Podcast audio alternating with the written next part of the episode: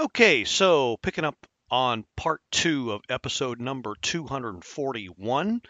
And so from this point on, we discuss all of the metrics statistics that uh, Jake had compiled over the past week in preparation for the show. Gives you an idea of how the Caps are doing and really the, the one thing that definitely needs to change, and also some possible, um, well, from the point of view of an armchair GM, um, what would remedy said problem and how he would go about um, making this deal.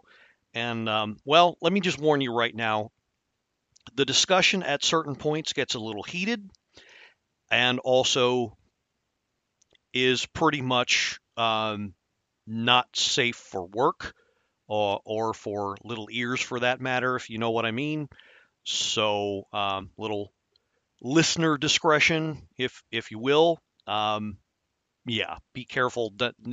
Probably don't want to put this in in your Christmas playlist uh, next to Brenda Lee or anything like that. So, fair warning, but don't say I didn't tell you so. But uh, I, I, think you'll enjoy it. I hope you enjoy it. And uh, so here we go. Okay, let me let me preface this first of all by saying everybody, all you Caps fans out there, have to remember where they actually are. And where they are, where we all are, is we are in a transition year. And there's a reason the so called pundits had the Capitals not even getting a whiff of the playoffs this year. There's a reason for that. And yes, I couldn't be happier that, you know, they are not only within striking distance of a playoff spot, but very likely going to make the playoffs. Now, whether they do or not is very much up in the air. And uh, Jake's got some data that will explain why, as as far as how they've played this year and you know, where they're going to go with it. So let's, Jake, let's let's have you start with your uh, first set of examples on on how that goes and uh, explain to our listeners what what uh, what you got cooking here. Well, right now, 31 games in, they are actually the number one wild card team in the playoffs. And I don't remember if it was on this show or if it was on another show when we were talking about the Capitals before the season. I said my outlook was extremely pessimistic. I thought this team would be a lot worse off than they are. This team has managed to win games in spite of themselves. And don't get me wrong, I am extremely happy. I'm extremely proud of them. But, but, there is still 52 games left in the season. So we have to necessarily take a look at what the team looks like and are they realistically a playoff team at the end of the year? So I'll just go ahead and answer that question off the jump. Are they realistically a playoff team at the end of this year?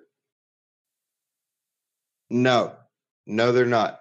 And I hate to I hate to say it, but yeah, I would have to say that the fact that, you know, they have not figured out yet how to finish a game in regulation also tells me no.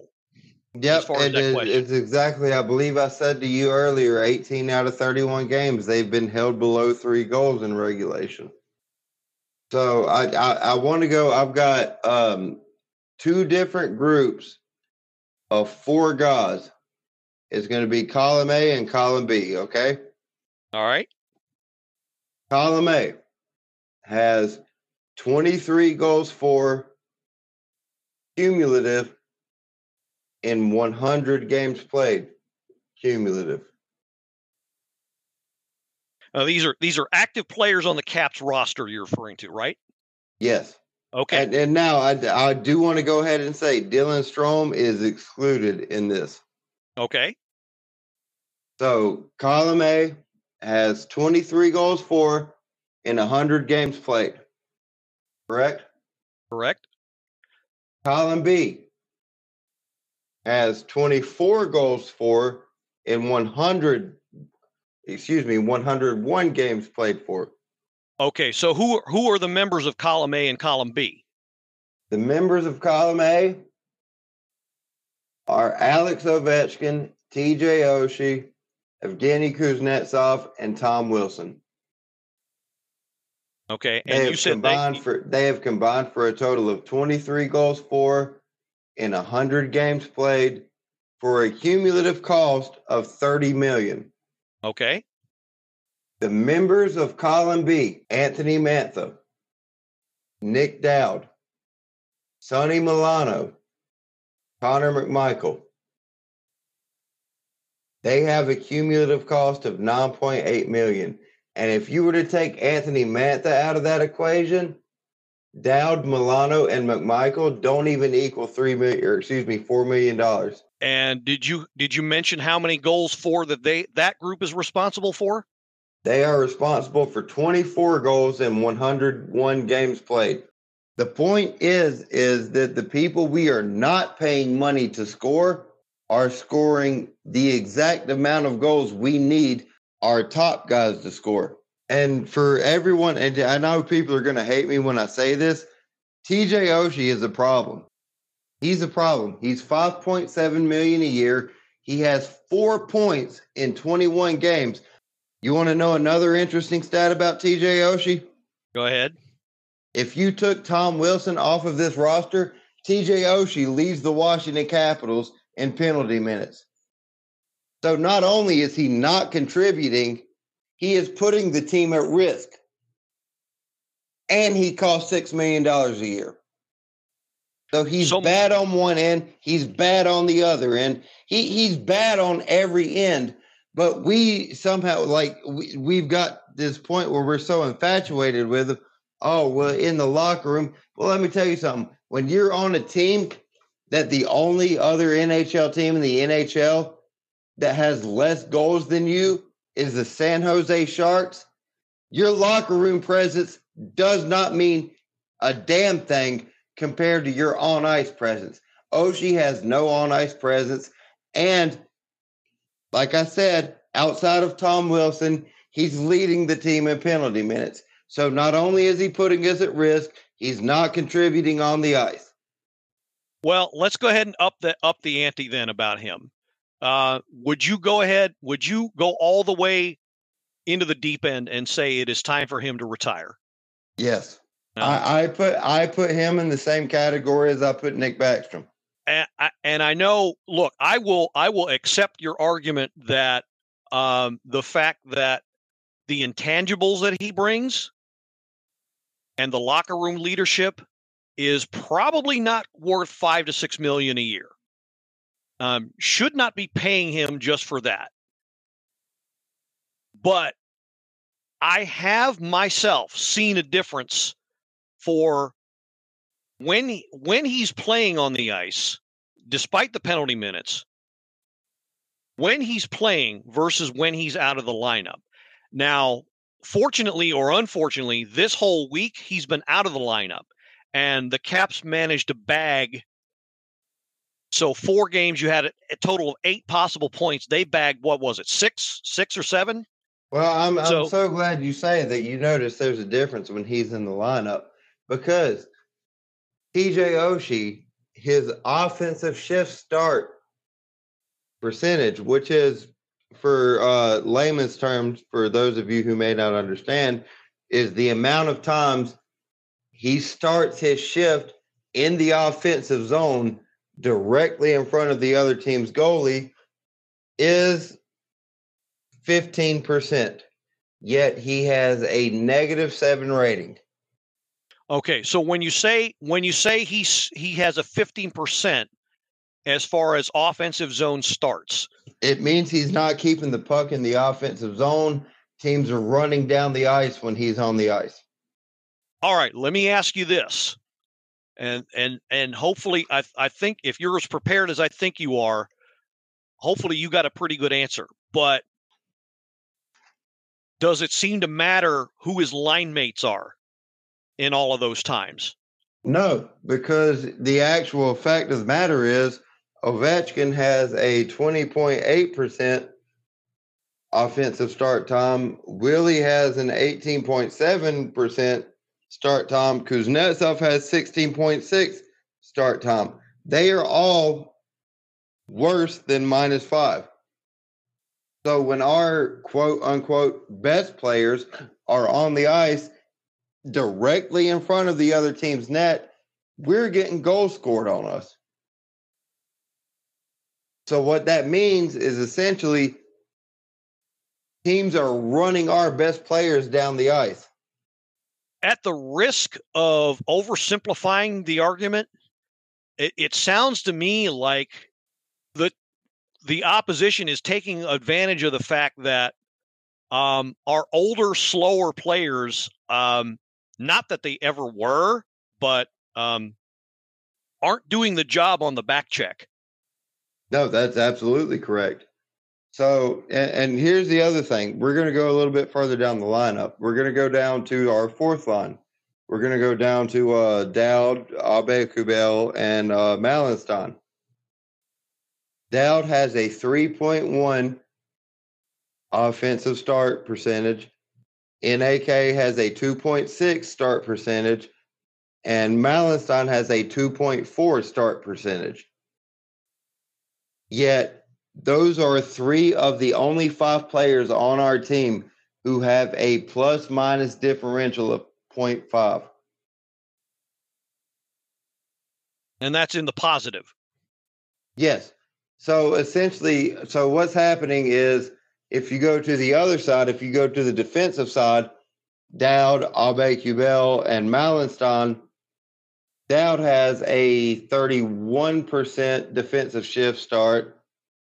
Aube-Kubel has a 31% defensive shift start.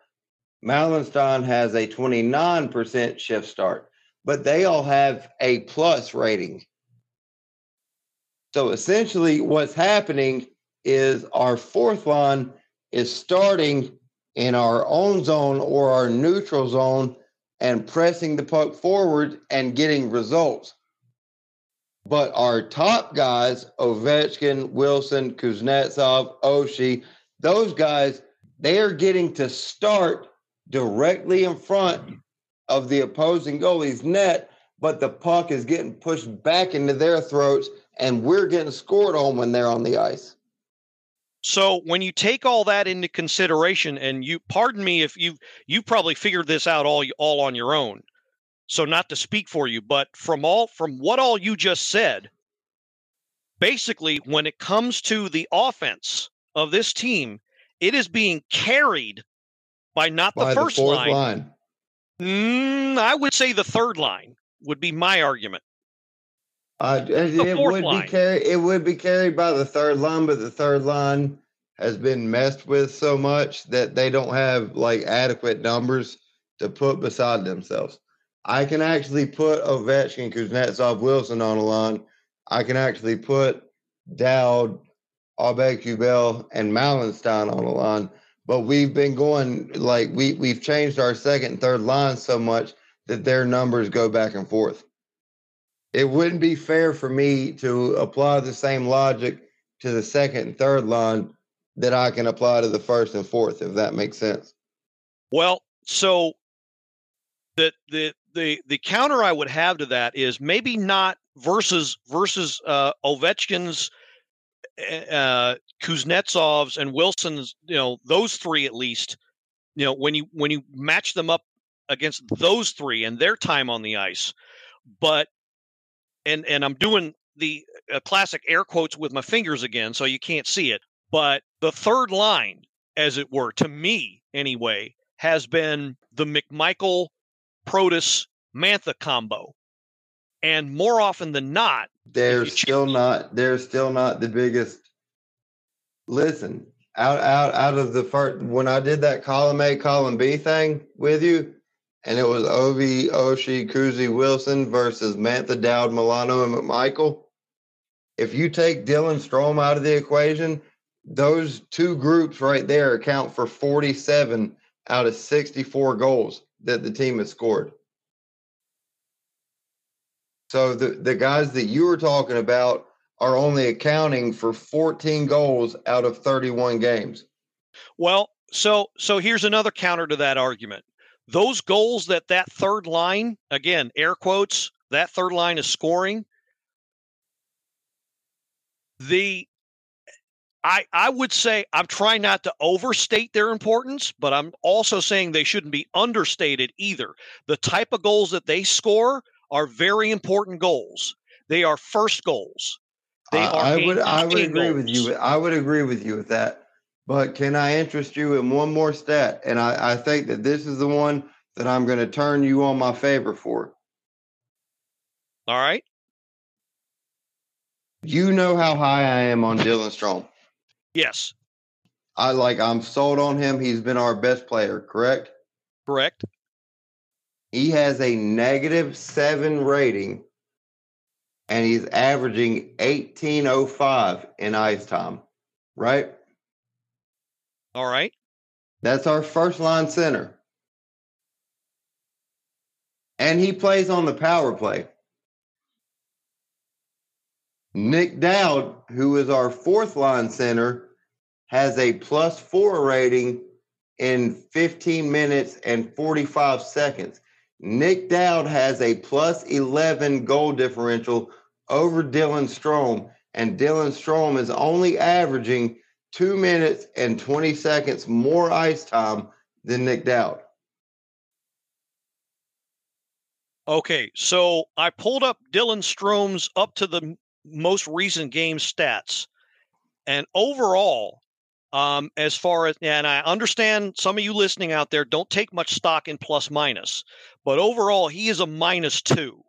Now, again, I don't know how much stock you take in, in plus minus, but if your first line center, whose primary responsibility is to drive the offense. Real, real quick, his minus two is the power play or, or uh, special teams rating. Uh, well, I'm I'm looking at not to argue, but I'm looking at the NHL.com stats on him, and it's 31 games played, 13 goals scored, seven assists for 20 points, and the overall plus minus. Now, uh, you know, granted, they might be airing; it wouldn't be the first time, uh, but they've got him at an overall plus minus at minus two. I'm I, am looking at Hockey Muse, and they've got him at a minus seven. Okay, well, uh, in any case, now, minus seven, yeah, it makes it look a little worse, but but either way, he has a negative differential to Nick Dowd, who plays generally on the fourth line. Right now, let's go back to another stat that I brought up to you earlier. Nick Dowd is starting almost a third of his shifts in his own zone. Okay, well let me let me so stop he, you there. No, no, let, so he's pushing the puck. He's pushing the puck and they're getting goals on net. Dylan Strome is averaging more percentage in the offensive zone than Nick Dowd is, and he has a negative percentage. And you you can't say that it's a time of ice thing because their time of ice is not that far apart. Well, I would say okay, so speaking of time of ice, I would say that is the one thing that the coaching staff has been better at uh, save for maybe a handful of glaring examples, um, Matt Phillips um, has been very good at being judicious about. Um, Believe it or not, Matthew Phillips, based on the analytics, is one of the top three players on the Capitals this year. Well, I, I think that number's a little skewed because of how little ice time he gets. Um, but well, it, it's just based off going on what stats he gets in the ice time he gets. But in in any case, what I was going to ask you was you said Nick Dowd 15% starting off in the defensive zone. If he's the one responsible for making sure he wins the faceoff, those key faceoffs, 31%. 31%. Okay, I was I was going to say that didn't that sounded a little low to me. If if even if he's on the fourth line, if he's the one responsible for winning those key faceoffs, I would have thought that would have been higher. No, no, he's responsible for 31%. Okay. But right, his main job though is not necessarily to score, but to make sure that those faceoffs are won and the zone which, cleared. Which brings me to my point. His job is not to score, but Dowd, Aube-Kubel, Malenstyn, Protas, and Mantha are the only forwards on the Washington Capitals who have a plus minus rating more than one with at least 20 games played. Okay. I, and I get that. And that that has that that actually buys into an argument something I've been saying for years in that the forwards need to be doing a better job back checking. So I'm with you there. But the the other side of that same coin is how much of that because here's here's the problem that most folks have with plus minus. You get a minus point you get a minus if you are on the ice for that goal against, even if you had nothing to do with that play, even if you did everything you were supposed to do. Now, how much of that would you say?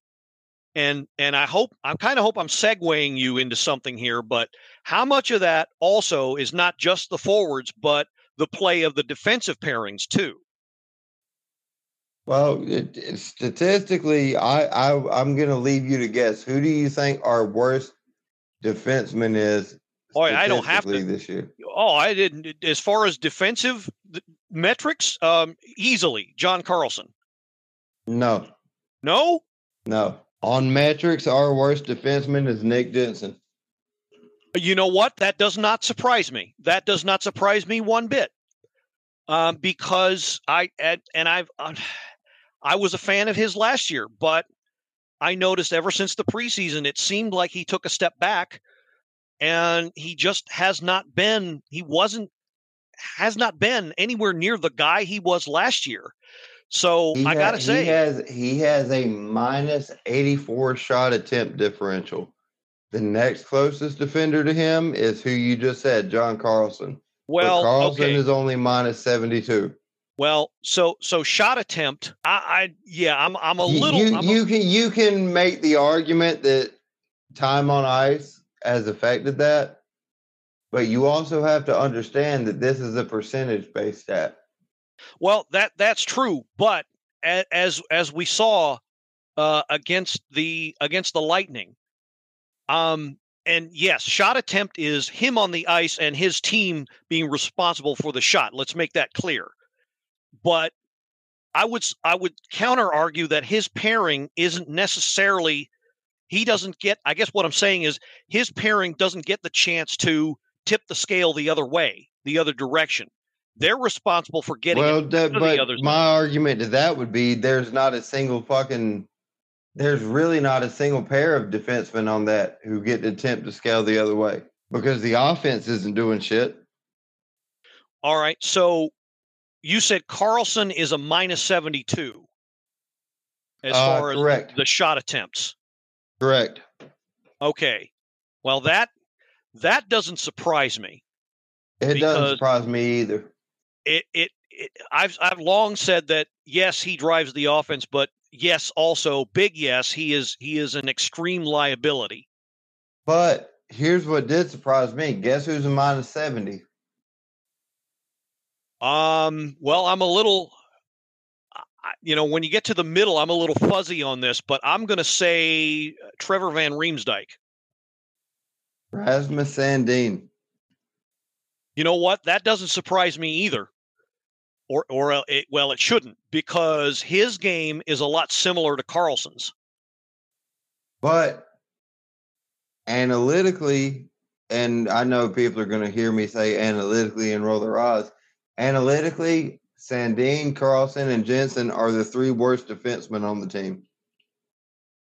And that's unfortunately that's that's played out. That has played out in in in a lot of games already. So that part of it, I would say, definitely spot on. And they are all, if I'm not mistaken, aren't they all the left side defensemen that we have, the main left side defensemen? Yep. And yeah, that's uh, Carl, I think Carlson plays right on the power play, don't he? Yes, but so that, that is that that just makes his numbers even worse. Right. Well, that that is now now the the coaches who see that kind of thing, yes, unfortunately, that is that is a weakness that can be dis- exploited. But like you said, it's not just the defensemen; it's the forwards. And I'm I'm glad you segued into that because that's where I believe the problem is. So the reason the Caps at this point in time, eh, how do I put this, are not capable of winning more games is, is, is simply because the guys who they're paying money to make things happen are not making things happen. Or are making the wrong things happen. Yes. I, I mean, you look at it, Anthony Mantha has 10 goals. Nick Dowd has four goals. Sonny Milano has four goals. Connor McMichael has six goals. There is absolutely no reason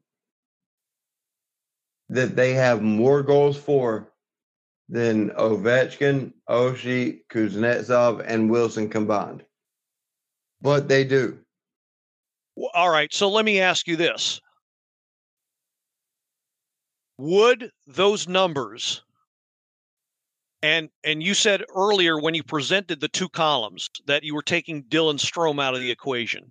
If Ovechkin were having a quote unquote regular year, would you feel like you'd have to take him and Strome out?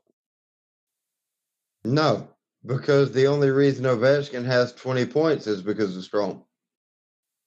The only reason any of the guys have any points in column A is because of Dylan Strome. Simple as that. Anthony is not getting points off Dylan Strome. Nick Dowd's not getting points off Dylan Strome. Sonny Milano's not getting points off Dylan Strome. Connor McMichael's not getting points off Dylan Strome. But Ovechkin, Oshie, Kuznetsov, and Wilson, yeah, they they will they will get those points off Dylan Strome. If it were not for Dylan Strome, column A would not even hold a candle to column B. Okay, well I'm glad I'm glad you tied that up because some of some of our listeners may have been going, okay, well, what was the point of excluding Dylan Strome? And I think you just made that point. Uh, yeah, yeah, I, I, or or or reinforced or rather reinforce that point. Six, seven, eight, nine million dollars a year. They're not doing anything. The only reason they have numbers is because of Dylan Strome. But you have guys like McMichael who's not even making a million, Milano who's making 1.9, Dow's making 1.3. Those guys are putting up the same numbers. I, I get all that. Now, uh, now we're gonna. I I think you had you had uh, some other aspects you want to talk about, and I'll I'll segue it by saying this. Um, when it comes to money, um, to me, it's a moot point unless you have a management strategy that can come up with a way to how do I put this uh, to deal with that impact on the payroll. And, and I, I, guess, I guess, go ahead. I'm very glad you segued that into the way that you did because it was very elegant. And I do think that there is a way to remedy this problem. Okay. And I, I know you had a couple ideas at least about that. So let's go ahead and discuss that. So you're going to have to remedy it through the uh, the trade pipeline. So it, if you look at the trade pipeline, what do we not have? We don't have prospects that people want, maybe outside of um, Suzdalev. But we, what we do have? Well, let me let me uh, not to knock down your argument. I, I would say I would say we do have prospects that are desirable, but they are the best fit for the Capitals. They are probably not oh, the best. No, fit. yeah, like we're we're not getting rid of Chesley. We're not getting rid of Leonard. Right. Like guys like that are untouchable. I, I'm talking about prospects that we would be willing to trade that have actual worth. And I think Suzdalev is probably the only one. True. So what what what do we have other than Suzdalev to offer teams? As far as well, prospects have, that that that are un that are, are available, not much. No, no, in in general. Uh, perhaps draft capital. Well, we have two first round picks in the next two years. We have two third round picks in next year's draft. We have three second round picks in 25's draft. We have, like I said, two thirds in 24. We have a third in 24. And we have a fourth and a fourth in both year. We have draft capital to give. So, uh, to make it make sense, and let me just go ahead and give a disclaimer to everybody I am not a general manager, and I do not think these things are going to happen. I do not think these will happen whatsoever. But I, I took a look at what we had to offer and I compared it against teams that are in need of draft capital. And I came down with Tampa Bay, I came down with Boston, I came down with Florida, and I came down with the New York Rangers. Boston and the Rangers are not trading right now. So we're really looking at Tampa Bay and Florida. So for Florida, I think that the only the only person we could snap from Florida with some of these draft picks is Carter Verhaeghe. So I, I'm I, I'm looking at a trade for Carter Verhaeghe, and then I go over to Tampa well, hold on. Let me stop you there. Now, now you're now just to just to clarify, because I think some some some of our listeners are going to immediately jump and say, "Hey, wait a minute! Uh, you're just going after Verhaeghe because he's killed us so many times in the past." Not just for that, though, right? No, but it, you look at his numbers. He's he's playing phenomenal oh, yeah. right now. If if you look at what Brian MacLellan said his desired um, return would be, at the top six forward, Carter Verhaeghe, in my opinion, is a top 50 player in the league. He's on a uh, he's on a 4.16 million dollar contract, and that goes through to next year. You're probably going to have to give a first and maybe two thirds. And and for those for those who don't have the benefit, Carter Verhaeghe's current stats, according to NHL.com, 33 games played, so he's durable. 16 goals, 12 assists for 28 points, and he has a plus three rating. He immediately becomes one of the Capitals' best players. That's exactly what I was going to say. But here, here's the one that I think people, I'm really going to lose people on, is Tampa Bay, because Tampa Bay lost a lot, a lot of draft capital in the Tanner Jeannot trade, and it's not working out. So I think they're going to be looking to gain some of that draft capital back. So not only are they looking to gain some of that draft capital back, but they're having not necessarily good negotiations with this guy who just happens to be their captain, Steven Stamkos. I think Carter Verhaeghe and Steven Stamkos are both really possible and idealistic trade targets for the Washington Capitals. Can you imagine a power play with Stamkos and Ovechkin on it? Well, he would Stamkos would immediately, and and I know, uh, well, well, well, we're both in love with Dylan Strome, but uh, unfortunately for Strome, I think it, it with with Stamkos, in the lineup, he would immediately become the number one center, which may or may not but be good for Strome. Stam Stamkos can play the wing though. Mm, I don't know that that's where I would put him. I don't know that is where I would put him either, but give me a winger outside of Ovechkin we have that's better than Steven Stamkos. Well, the, you know, with with Backstrom stepping aside, we uh, have uh, almost ten million dollars in free money.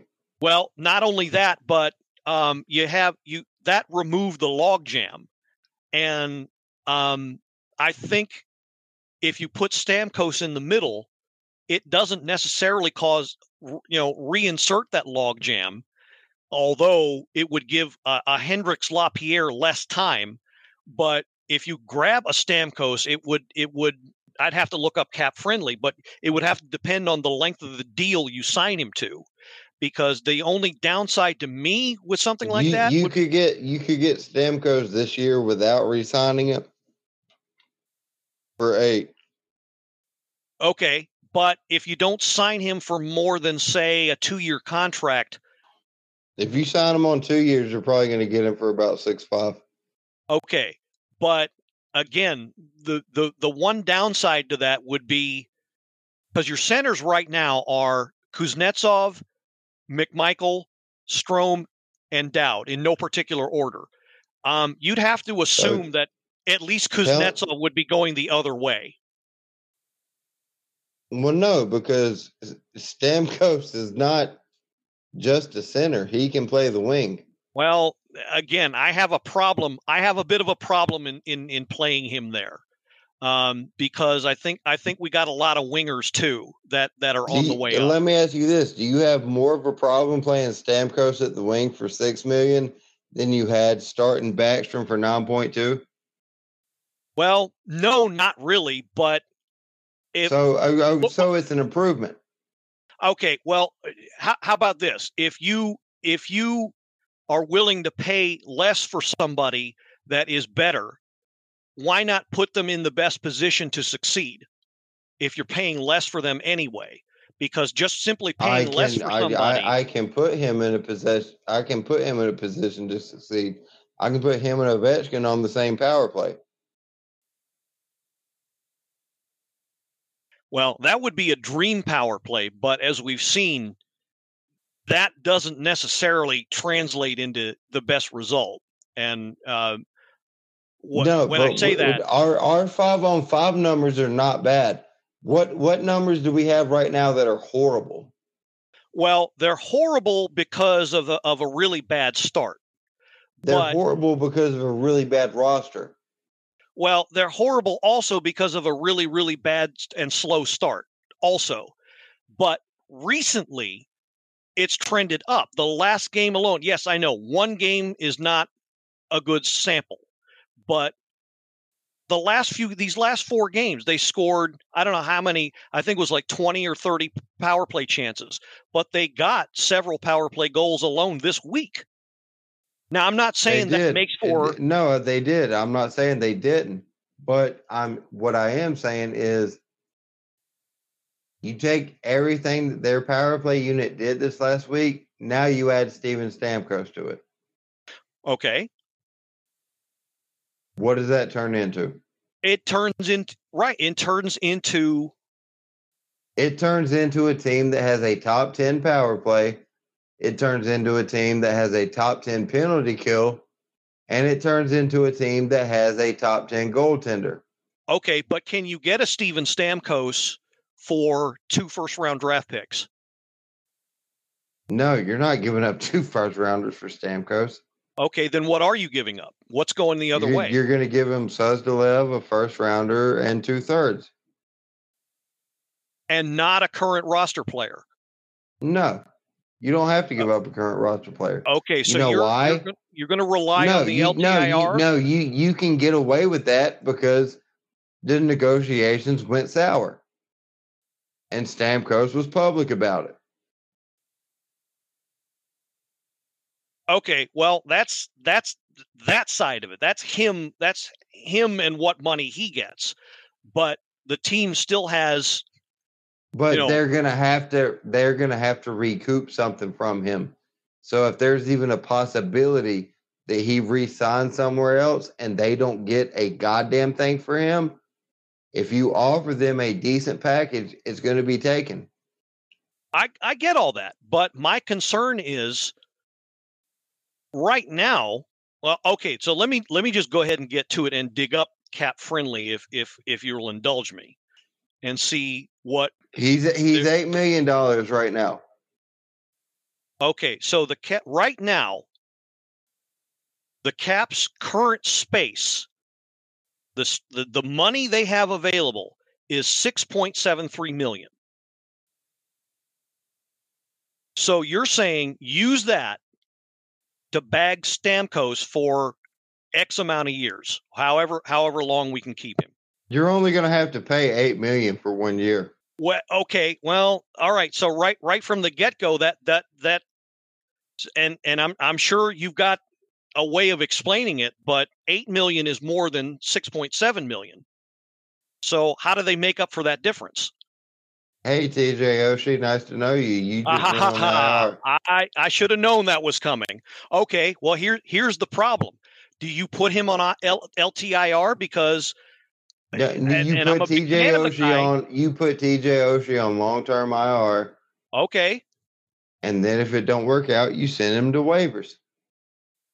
Mm, well, let you're me telling me right. You're yeah. You said um. You're telling me right now you would rather have T.J. Oshie than Steven Stamkos. Well, I said that because I don't know if his contract allows for that. I don't know. I don't think he's got a no move contract, but let's see.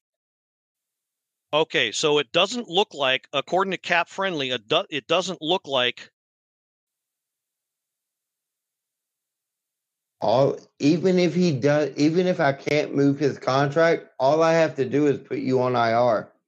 Eh, um well, okay. So yeah, you'd have to because he does have a no move contract uh, clause. And what with what I all the information I just gave you about our third and fourth line scoring and that our first and second line need help scoring, yeah, I will gladly. Yeah, TJ, you can sit down.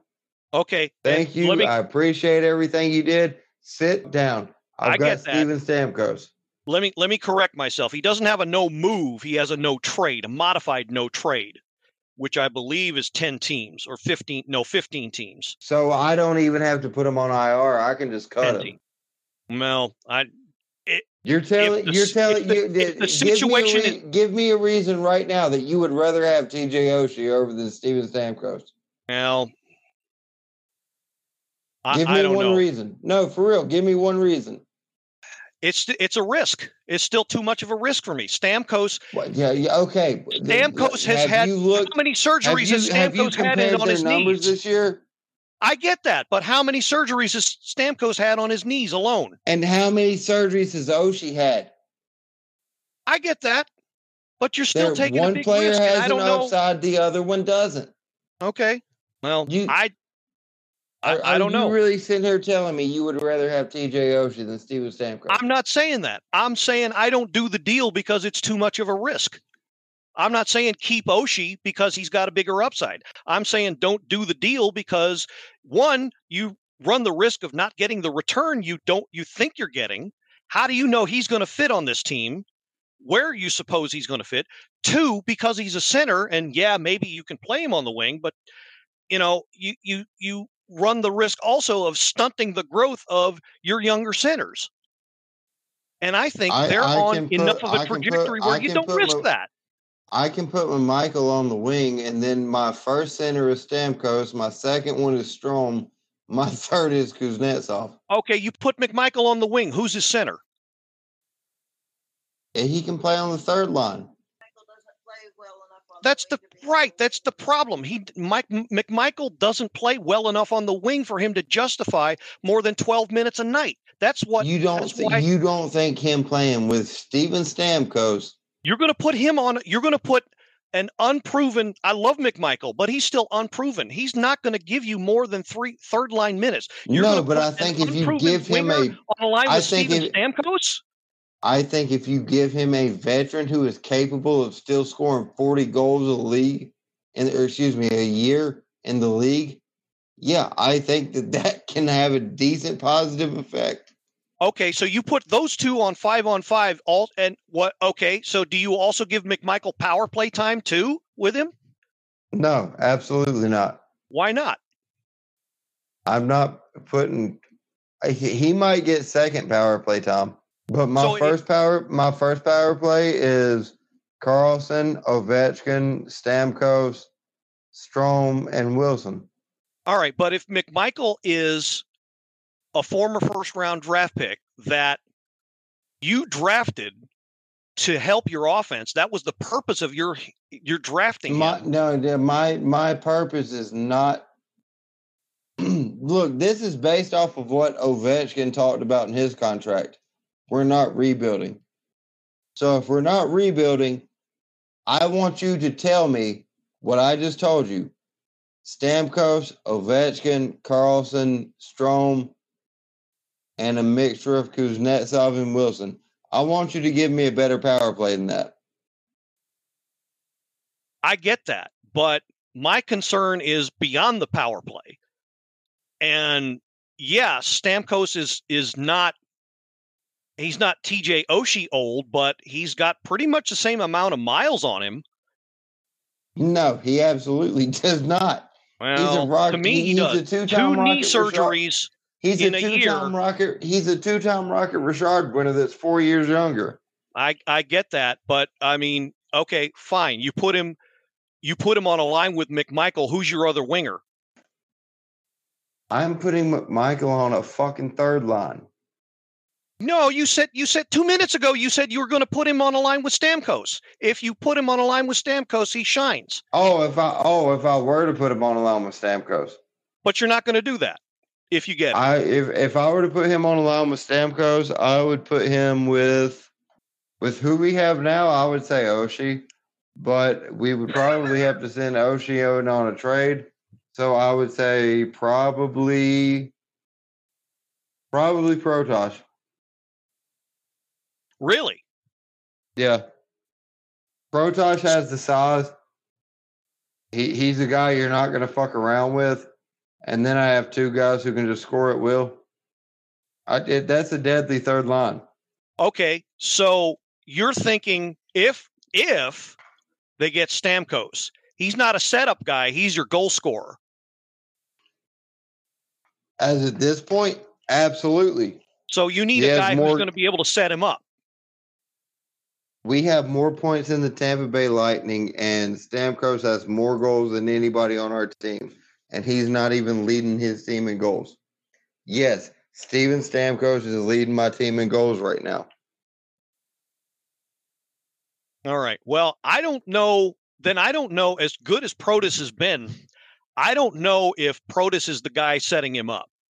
But you're talking about a third line. Stamkos is not going to be on a third line. No, no, that third, that third, that third line is going to be Kuznetsov, McMichael, and Protas. Well, I look, I, I get what you're saying about Oshie, and he would not be the reason I don't do this deal. But there's just too much, too many other things, none of them good, that would happen as a result of this deal going down. And look, that's why listen, I don't do it. Look, here, here's the thing our window is what? Two years? Three years? Oh, the window. Okay, well, well, there there is no window. The window is two, three years. There, if there I is no get window. an immediate great right now in exchange for two picks and two prospects. I'm taking it. Now, the reason I say there's no window is because yes, Ovechkin's contract is finite in two, three seasons, but I have a feeling he'll extend at least one year. He's going to have to extend three years. surprised if I don't think I don't the man can't quits. The man cannot score with the team that we have. Right, and that well, that a lot of that went out the window when Nick Backstrom's play started going south. Unfortunately, then Nick Backstrom's play started going south five years ago. Well, I don't know about that. Ovechkin because... needs help on offense. You bring in a Stamkos. You bring in a Verhaeghe. And you if he scores, you have to do. Okay, Stamkos gets all the goals. Where does that leave Ovechkin? Let me ask you that. I'm not saying he gets all the goals. I, am saying that what you have said is that oh well, Ovi being on the ice makes other people's chances a lot better. No, yes. it doesn't. Yes, it right does. Now. No, it doesn't. Yes, it does. Not There's right visual now. It proof doesn't. of that. No, not right now. It doesn't. There's visual proof of that. It, okay. Okay. Yeah, I, okay. So let let's go back to the Columbus game, and I know Ovi ended up scoring on this, so I'm kind of going to sound like an idiot. But go back to that goal that Ovi scored. When when Strome got the puck, instead of a defender staying on Ovi, what did their defenders do? They went to the guy with the puck. They bogged down to the net. They didn't give a shit about Ovechkin. He is having such a bad year that he is no longer that much of a threat. Okay, but in other examples, they did the exact opposite. And he missed the net nine times out of 10. And he's also getting six shots on goal and generating scoring chances. Yeah, not a lot of them are going in, but you're still they still contribute to a positive I, I effect. Just, I what I don't understand is how you can sit there and tell me that them not even losing a single player on the active roster and trading for Stamkos is a bad idea. It's not a bad idea for what you're getting. It's a bad idea for what it would do to the rest of the team. That's what would what it I'm do saying. for the rest of the team? The, the rest of the team has 77 goals. Okay, they're well, the second worst. They're fine. the second worst offense what did I say? What did I say? What did I say at the beginning of the segment? This is a transitional year. What that means is you got younger guys that are developing, that are growing.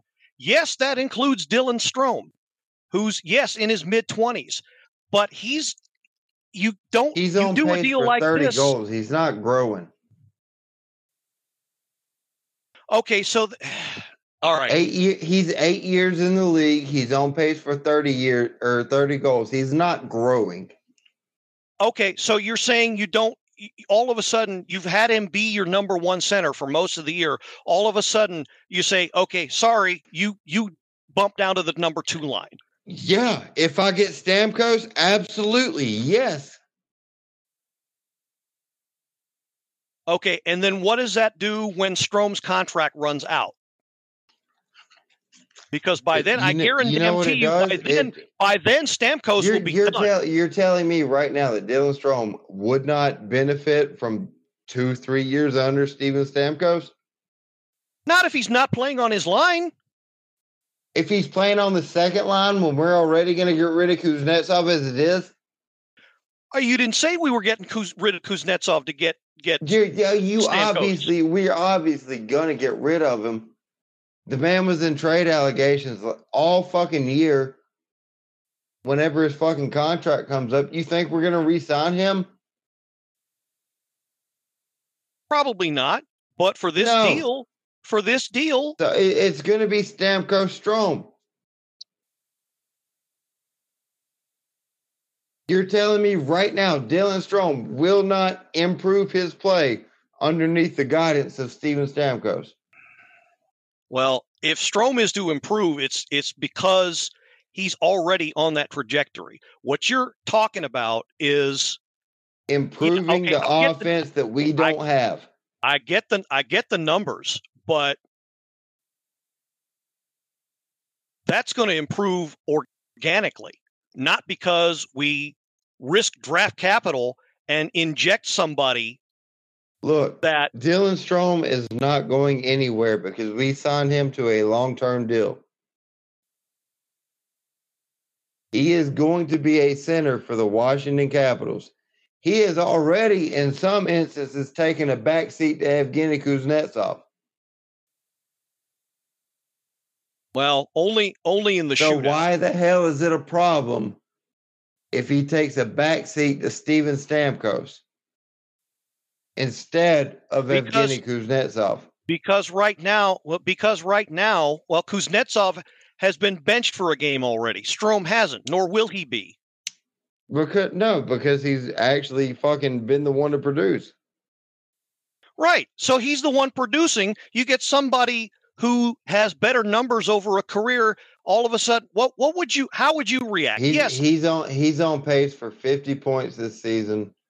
Excuse me, 60 points this season and Steven Stamkos already has fucking 15, 16 goals. Now, I'm not saying one is better than the other. I'm saying again, I'm saying you don't do the deal at look, I am not saying in any way that the team is fine the way it is. That's not the point. The so, point uh, is tell me who else in the league you would bring in. I, I don't know. Right now, I don't know. So because, why why not Stamkos? Well, why again, not take one, a fucking shot? Well, take a fucking shot for what? For what? To improve now? When they're already going to be so much better two, three years from now when Miroshnichenko and Leonard come up?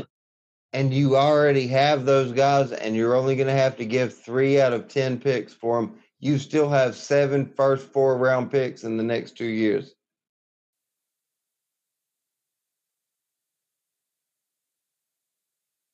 Well, I, I'm not necessarily against this deal, but well, okay, put it this way. I would be a lot more in favor to try and turn this conversation a little bit. I would be a lot more in favor of going after a Carter Verhaeghe.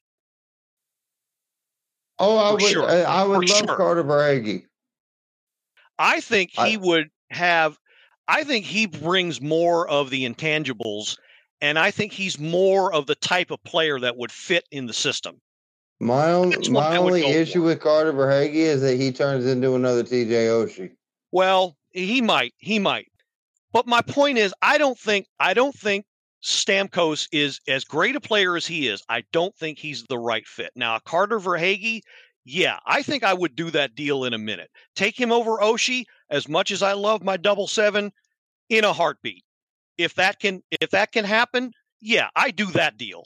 But but let, let me ask no. you this: you would you would take Steven Stamkos over TJ Oshie? I'm not saying that. No, I'm, I'm not saying you. that at all. I'm at no, I'm just asking. It, it would never come down to that. Uh, I think it potentially could in a trade deal. Well, I again, I love him, but I I don't see anybody taking Oshie. Not right now. Not in a trade. Not straight I'm, up. But I'm saying for, if we had a chance to secure Steven Stamkos, would you be willing to give up TJ Oshie? If the deal made sense, but I still I still don't think he's the right fit. All right, let me reword this because I don't think you understand what I'm saying. This would never okay. happen. But I'm no, taking it, draft pick, I'm taking draft picks and everything out of this. Man to man, would you rather have Stamkos or would you rather have Oshie? I get that it would never happen, but so that there's no point in asking. Uh, no, team wide. No, it, no. All right, let me look no, at. I'm gonna, no I'm gonna say yes. I'm going to say yes because Oshie's a better fit. That's the that's what matters to me. That's you, what you matters. Would you would rather have a guy who only has four points and 24 penalty minutes in 21 games than Steven Stamkos, who has 15 goals.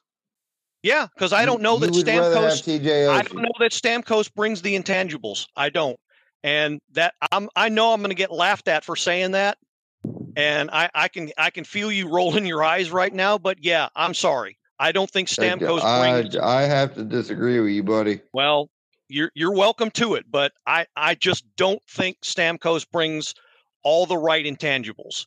I'm not saying he's a bad player. He's probably one of the easily one of the best players in the last 15 years, easily.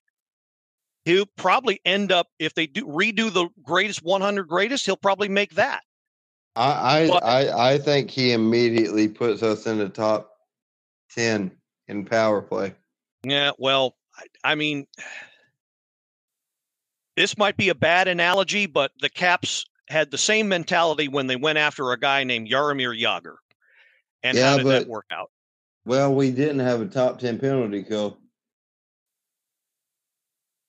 And we also oh. didn't have four guys on the bottom end. This this is what I'm talking about. I'm talking about like I see how effective our bottom end is, I'm just trying to fucking make our front end better.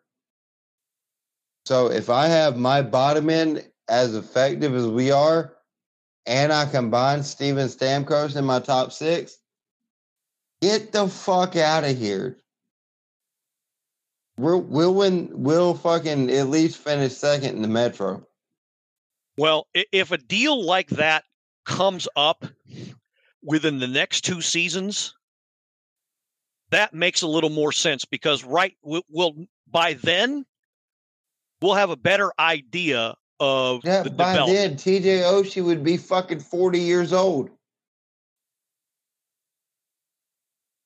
He's the I same think, age as think, Ovechkin, man.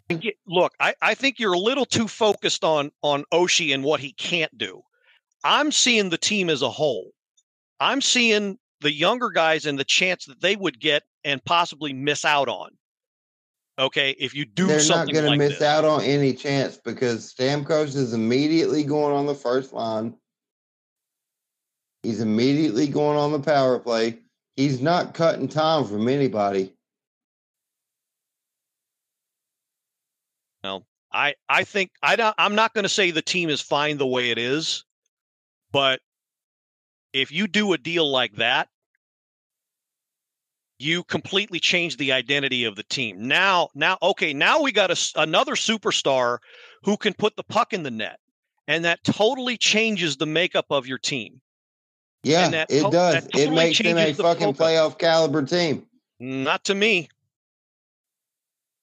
You don't think Stamkos makes a not by himself? No. A team that can barely score they're not winning. fucking well, guy who is on pace for fucking forty. Okay, I think I think you and I you and I need to stop here because I think you're you're coming at it from one perspective. I'm coming at it from a totally different one. And try as we might, they're not meeting in the middle. There's no. It's just. It, yeah, it's, well, it's well I mean, Stamkos is on pace for forty.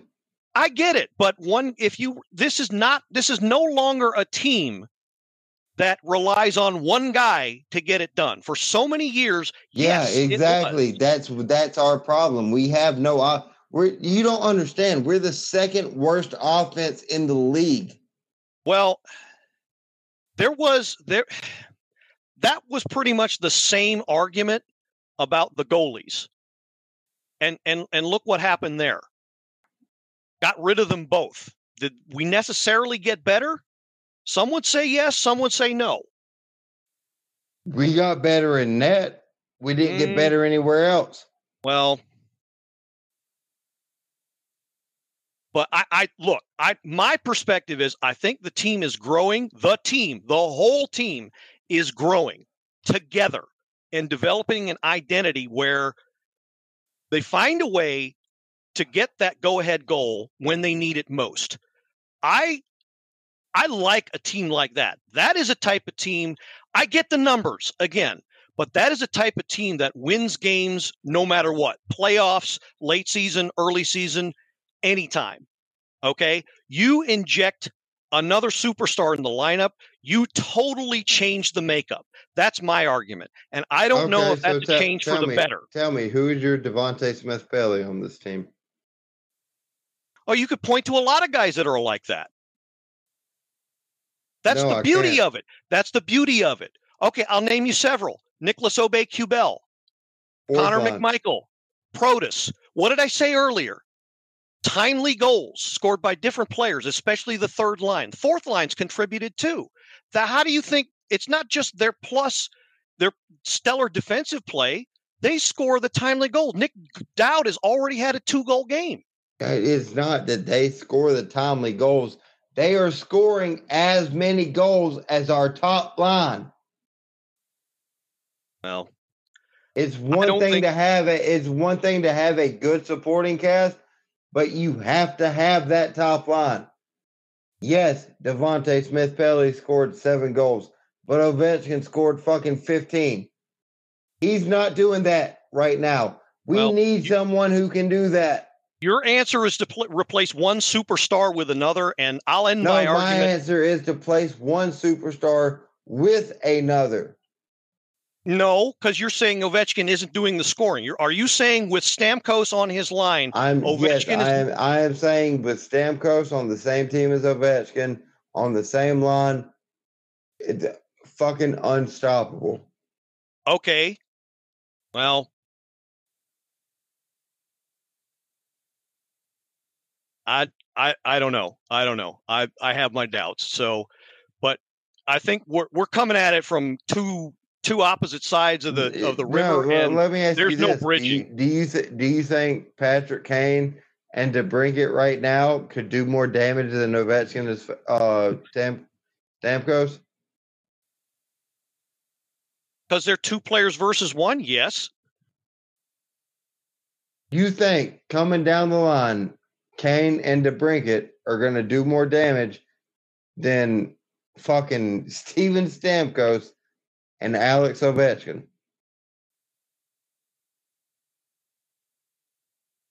I'd say they're about even. On what ground? Well, Ovechkin's never been a defensive player for one. I'm not talking about defense. I'm talking about our offense. Uh, we we you, we well, don't have any offense. We have zero offense. Okay, but you got to look at you got to look at the players as a whole. You got to look at the whole package, not just what they put on the scoreboard. I'm looking at what we have right now, and we're still hanging on to a playoff seed. Well, I'm telling you, add Stamkos into that, it turns into something different. Okay, but at what cost? A first, a second, and two thirds. Okay, well, I don't see it costing that much, but you know, just just to get had they had to give up something similar just to get Mantha, and people were cli- crying bloody murder over that trade, still are. And so look at how look at how he's doing right now. Well, right now, but he was supposed to do a lot better. Not not that I have a problem with Mantha, not right now. Yeah, fact, I only, I only, I, I, only, I only I'll, I'll jump on, I'll jump on that train with you. I was the last person who was going to be screaming for him to get more ice time. But now I'm screaming for him to get more ice time. Well, what a difference a year makes in better coaching, easily. But yeah, I don't know. I, I mean, like I said, the Verhaeghe deal to me makes more sense because I, and I'm I'm looking at it. I'm looking at it as the whole team coming together around with one guy versus one guy making a difference. That's my argument. That may not be how you're seeing it, but that's how I'm seeing it, and that's that's why I do one deal versus another. So that's that's where I'm at. If I get Stamkos, I've got two guys on the right side who are going to score at any given time.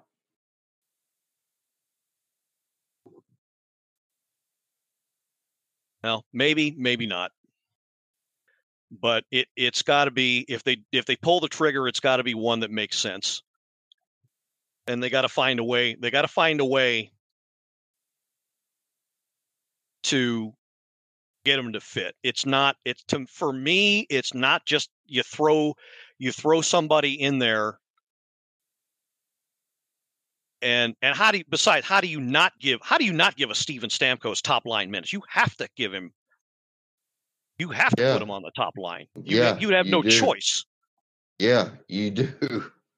Your top line is fucking Dylan Strome, Ovechkin, and fucking Stamkos. Well, it's not just I, I know it's not, but it, to, again, to me, it's not just because the top line is that bad. It's because he's that his his stature is and that's you what I'm saying. Put him anywhere it, else. your first line is Strome, Ovechkin, Stamkos. But yeah, I I I think I think we've gone we've gone around on on that one enough. But um, you know, I, that that's a lot to think of. But I think the point I think we ought to wrap it up by saying, look, you know, there's there's a lot to be desired as far as our offensive production. I think we can agree on that. That's obvious.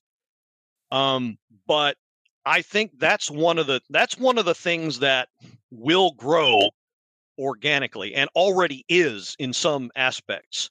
And I get that for some, for a lot of us, it's like watching paint dry, but they're getting there.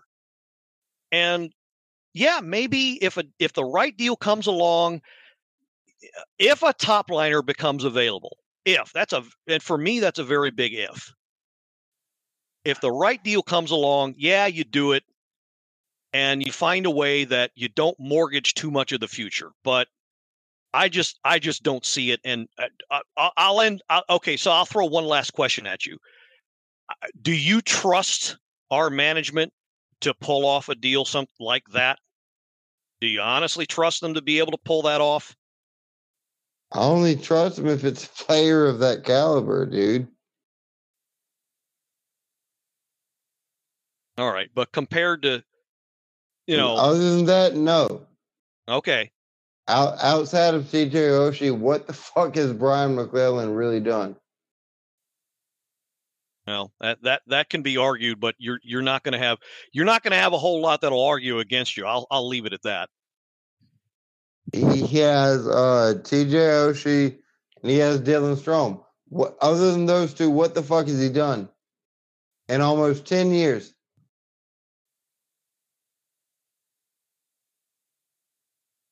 What has he well, done? I, the man hadn't done a goddamn thing. Again, again, I'm not going to throw too much of an argument as that because a lot of it, a lot of it's true. But uh, all right, so um, I th- I think we'll go ahead and stop it here, and I hope I hope that um, this supersized edition of uh, the podcast has been uh, has been fun for everybody listening. Um, I guess I should have warned warned everybody that uh, well, sometimes when Jake and I get going, we really get going, and uh, you know it's. Let me apologize first for cussing uh, because no whenever I get to t- whenever I get to talking about hockey, I'm not even just thinking about it. it. It just comes out of my mouth.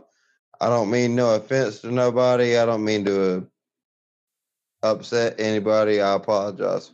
Well, it's it's it's it's all good, but you know, it's it's. I hope we've demonstrated a way that you know you can be passionate about a subject and not result to attacking someone personally. Just just ideas, and that's what we try to represent. So I hope this has gone some ways to you know some of you out there who might doubt who we are and what we mean. Uh, I hope we we represented that for you because there there's a lot of Caps fan mm-hmm. groups out there that sometimes they take it a little too far. I'll put it that way, but we don't. But uh, anyway, I hope you've enjoyed this episode and uh, Merry Christmas to all y'all that are listening. Merry Christmas to you and yours, Jake. Thanks so much for coming on, filling in, and um, I would hope providing a, a, a well a, a banquet a buffet banquet of, of thought, not just food for thought, but a hell of a lot for you know our listeners out there to think about because I know for one thing there, there's lots of armchair GMs, but there's a lot of stat heads too, and uh, so yeah, think about think about what what's been talked about here because as they say, numbers don't lie. So, um, and and well, I, I, I will go ahead. Can I also say one thing before we log off here? Sure. I, I just want to say I appreciate everyone who comes on and listens. I'm just an idiot, man. Like I like I, I'm just an idiot. I sit here. Hockey is my thing. It's what I study. It's what I talk about. It, it's the one thing in my life that I'm semi smart about. But in the rest of the aspects of life, I'm not a very smart person whatsoever. So I really appreciate the fact that people come over here and they listen to us. They take time out of our day to listen to us. They take time out of their day to come and subscribe to the PowerPoint Play podcast. And, and really, dude, it's just it, it's all love. There, there's no hate. I don't I don't want y'all to think just because we kind of disagreed heavily that there is any hate. There is none whatsoever. No, I I really appreciate um, I really appreciate you bringing me on, and I did. I'll come do it again, man. Yeah, absolutely. No, no. We want if you're listening, we want the passion. All right, just be be respectful of other people and and understand that the person you're having a heated discussion with is just that a person. So that that's all we what we want you to remember. We're all cheering for the same team. So all right. Well, um, so thanks all of you for listening. And again, Merry Christmas to all of you. We will have another guest co host on next week to wrap up 2023. So for Jacob Michael, uh, this is the Blue Liner on Point signing Let's off. Let's go, Caps. And uh, on behalf of my wife, who also interjected herself too, uh, Merry Christmas. And uh, just want to remind you, next to last time, that, uh, well, if you see Santa Claus with no money and he's broke, well, what would you call him? St. Nicholas.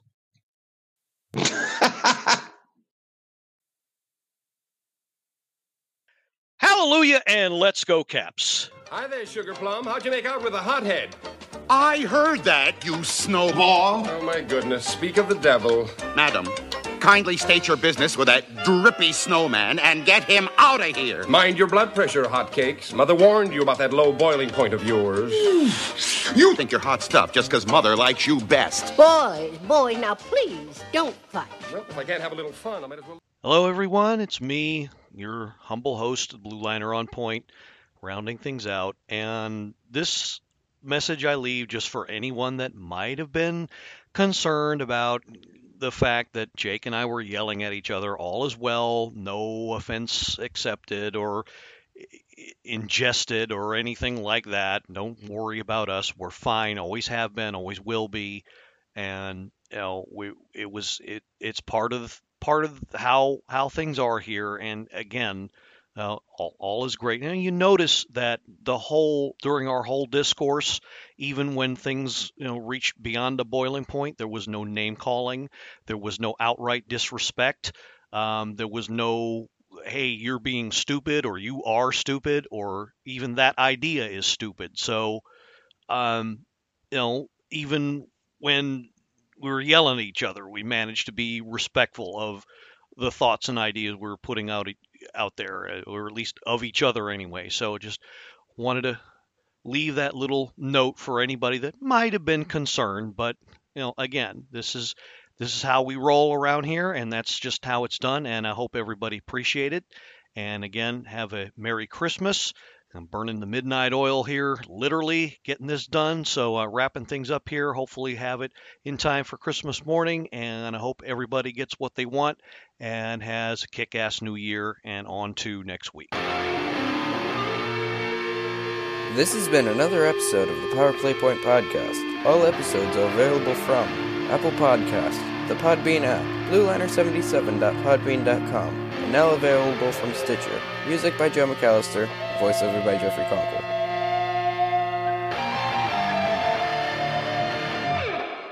Good morning, good afternoon, and good night, Power Play Point Podcast. Thanks for listening.